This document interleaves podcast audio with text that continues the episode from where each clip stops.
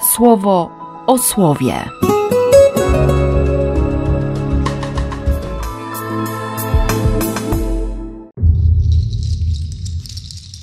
Jedenasty lipca, poniedziałek ze świętym Benedyktem. Dobrze mówić, dobrze opowiadać, benedicere, albo po prostu błogosławić. Dobrze życzyć, mieć, mieć w sobie tyle dobra i tyle łaski, że ona się wydobywa na zewnątrz, jest niepowstrzymana. No bo, no bo Bóg tego chce.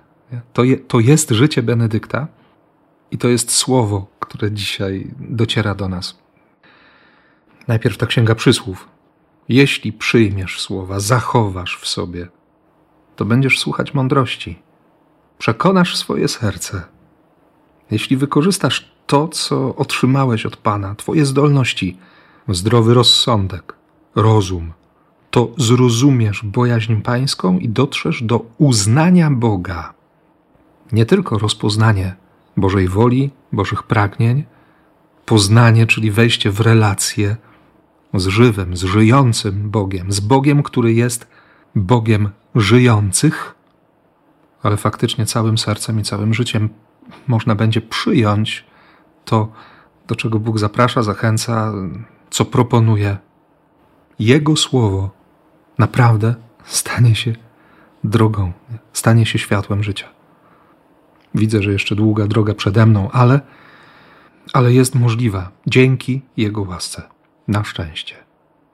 Nawet jeśli jeśli to, co mówi Pan od czasu do czasu ścina z nóg.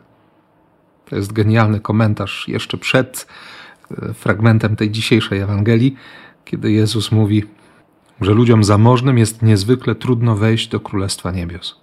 Ta uwaga wprost ścięła uczniów z nóg. Nowy przekład dynamiczny jest w tym genialny. Więc od razu zaczynają pytać, kto zatem zdoła się uratować? Patrząc po ludzku, nikt.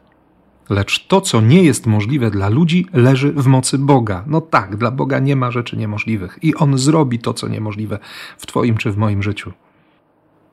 I wtedy właśnie odzywa się Piotr. A my, panie, co będzie z nami? Wszystko przecież zostawiliśmy, by pójść za Tobą. No boi się Piotr o przyszłość. Rozumiem go bardzo dobrze, go rozumiem w tych dniach. Wszystko zostawiliśmy, by pójść za Tobą. A Jezus na to zapewniam was uroczyście. I w kolejnym zdaniu, co więcej, zapewniam was. Wobec moich niepewności On zachowuje spokój. On jest pewny tego, co mówi, tego, co robi. On jest pewny swojej miłości. Potrzebuję tej pewności, szczególnie wtedy, kiedy, kiedy ja nie jestem pewny tego wszystkiego, co, co przede mną.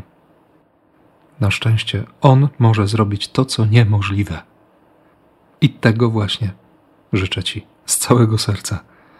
I błogosławię w imię Ojca i Syna i Ducha Świętego. Amen. Słowo o słowie.